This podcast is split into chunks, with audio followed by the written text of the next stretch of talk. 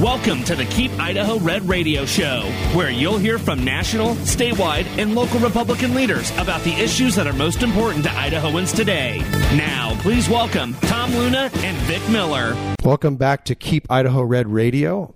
It's KIDO 107.5 FM, 580 AM, and KLIX in the Magic Valley.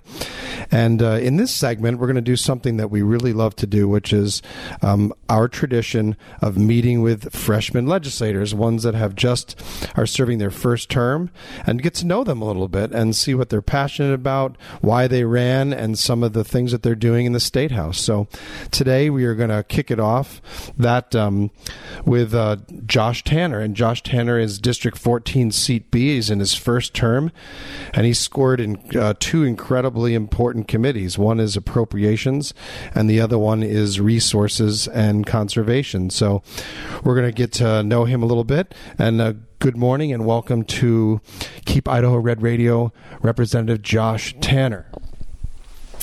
Yes. How, how are you doing, Victor? So, Josh, let's let's hop into this. You know, you, you strike me as someone who doesn't do things lightly. So, um, let me ask you, why did you get involved in uh, in running for office uh, at the state house? Yeah. So the reason I got involved was I always wanted the best person serving me, and and at this point in time, I felt like the best person was myself. Um, my background, I mean, I've got kind of a, a, a very diverse background um, from education to business. Uh, my last degree was an executive MBA. I own multiple companies, and to see what is actually being what is taking place across our country as well as our state in a sense of taxes and a sense of the overbloat of government um, my goal has been to come in and try to try to deregulate, try to bring back down to what our founding fathers meant for our country, uh, not to have this government that we continually look at to rely on, but to to make the reliability back upon people, and not to look for the government for everything. So, uh, Josh, you you are on a thing called JFAC, which is the Joint Finance Advisory Committee, right?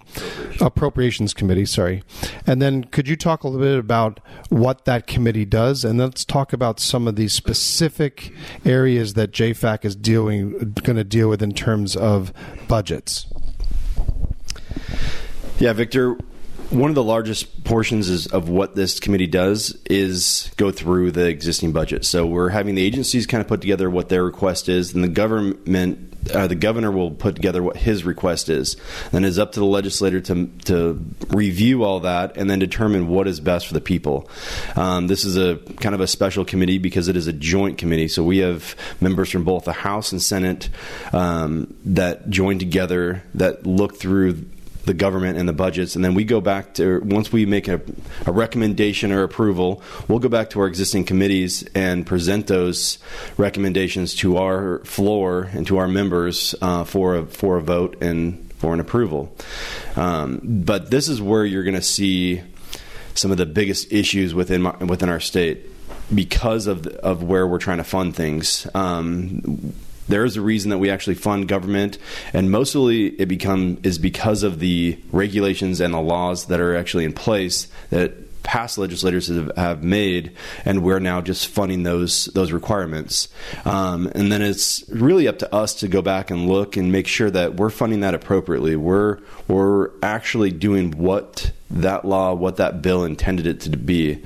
Um, but this is also where you're going to see some of the largest overreaches within our state. And overreaches that I'm talking about are from the federal government. The federal government really funds Idaho in a in a mass way. We, as a lot of people say, is we are a welfare state. We take in more money the, from the federal side than we actually give. Part of this is because we actually have 62% of our federal lands within the state that the, the feds actually take and hold control over. Um, that is where we actually have a large issue because we don't get to manage those those lands. Um, they're almost like a foreign country to us because they the the roads that are there if we don't if we don't maintain them then they will shut the roads down. Uh, we don't get to maintain the forest and then we watch it burn down. Um, we, we have a, a large issue, but you'll see areas like Custer County where they have 90% of their their land in the federal name, uh, where they're only getting fractions of a cent. I mean, eight to, to twelve cents per acre um, of PILT money, and that is the money that uh, that the the feds pay to us for that. But the federal government actually dumps a lot of money, and besides that, into other programs. One into education, uh, health and welfare. Um, this is where we're seeing some of the some of the real tentacles of the federal government and the control that the federal government is having over our state because we take that money. I mean, we had just um, just yesterday we dealt with uh, Debbie Critchfield and the education, and we had something which was a special education um, funding issue that came up from the 2021 uh, budget. And um, due to the not knowing what was going to happen during COVID, we actually lowered. We the the governor recommended kind of cutting back, doing a reduction across the board um, throughout the state, and we saw. Um, so. Uh, this committee actually took that into advice, really did the cutbacks, and um, then we ended up getting a lot of COVID money. Well, we refunded a lot of this, but what we're seeing now is the federal government's based on our our defunding in a sense, and not really defunding, but just kind of holding back because we didn't know where to spend money. I mean, we weren't going to school during these times. We had kids at home. Um, but because we kind of cut back in, on the funding aspect of that program, we're now on the hook for $8.5 million. Um, and we have a request into the federal government because we didn't really not fund it, but in a sense, they're saying we did. And so we have a waiver that requests it's going to take multiple years to actually decide. So it's really the federal government has taken away the power from the states and and is now controlling what decisions we can actually make and what we can't. So let's talk a little about uh, you. The last week you've been um, immersed in education, right? So you you look at how many budgets? hundred budgets plus overall for yeah, hundred budget plus. That's a huge huge uh, endeavor. But you spent the last week talking a lot about education. So maybe bring us up to date. Um, you and on what you discussed and and what you see there for for education.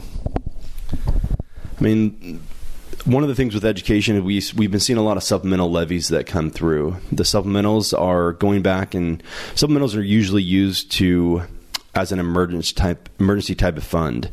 And we're going back and we're looking at the fiscal year 2023 at this time, and they're asking for more money that needs to get appropriated because they just need more. Um, this is something that COVID has actually created within the state, and I think not just our state, but multiple states. But it doesn't give a good representation of what is going on to the public.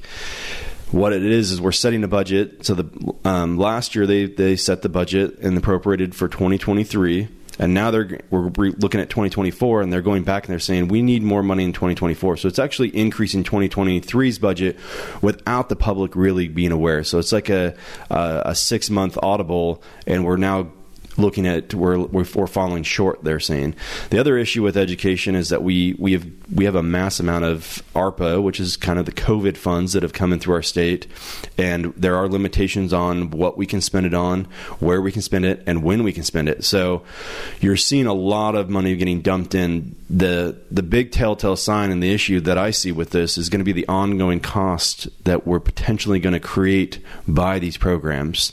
Uh, there's we've already seen a lot of the lot of the stuff that we've actually done has a very short shelf life. Um, whether you're looking at technology.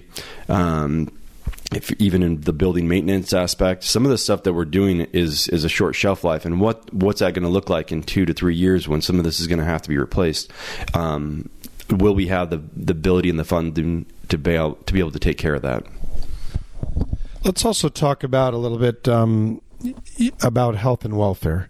So there is some some uh, thoughts that there's 100,000 plus people still on Medicaid expansion that maybe shouldn't be, but are restricted from leaving the rolls because of federal inaction.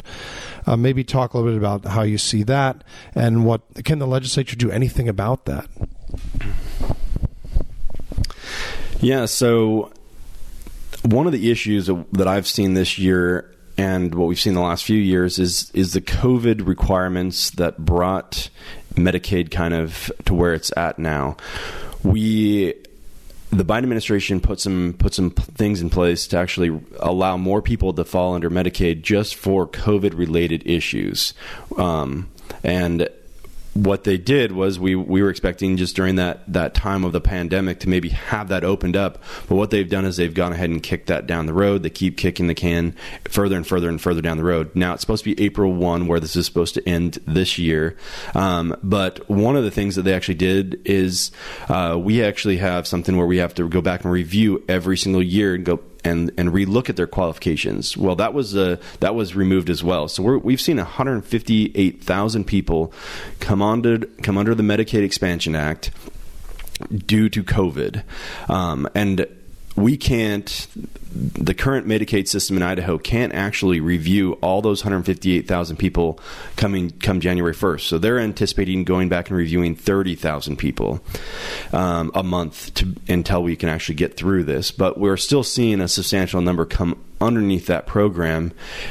The problem I saw with it, and I had asked. Um, uh, the Department of Financial Management's um, director, Alex Adams, as well as Director Jeppesen with the Department of Health and Welfare, was are we able to go back and look at these people when they actually lost qualifications? And the answer, unfortunately, is no. Uh, this is a federal thing. This is where the federal tentacles have come into the state of Idaho that has been so frustrating for so many people. But if you were to get on Medicaid back in 2020, and then uh, due to a loss potentially of a job, the next month you actually so you get on Medicaid. Then you turn around and you get a job the following month. You can stay on Medicaid. You've been able to stay on Medicaid up till they'll do this review, and it, you could fall into the end portion of this review. So maybe six months from now, you could actually go on to. So that to me has been one of the biggest issues I've seen within the Medicaid process. Well, we only have about a minute. Any quick thoughts on taxes?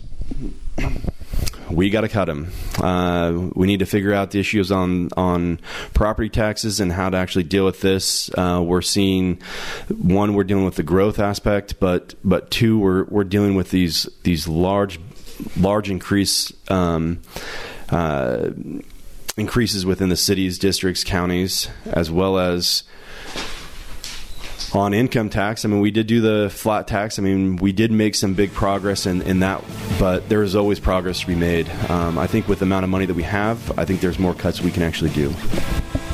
Well, Josh, you um, are an unusual freshman. You've come in, you've done a lot of homework before you reached your seat, and we really do appreciate all the hard work you've done and obviously all the expertise you've already lined up. And we thank Josh Tanner from District 14, Seat B for joining us in the freshman segment. And uh, to all those listening to Keep Idaho Red Radio, we'll, we'll uh, hear and talk to you next week.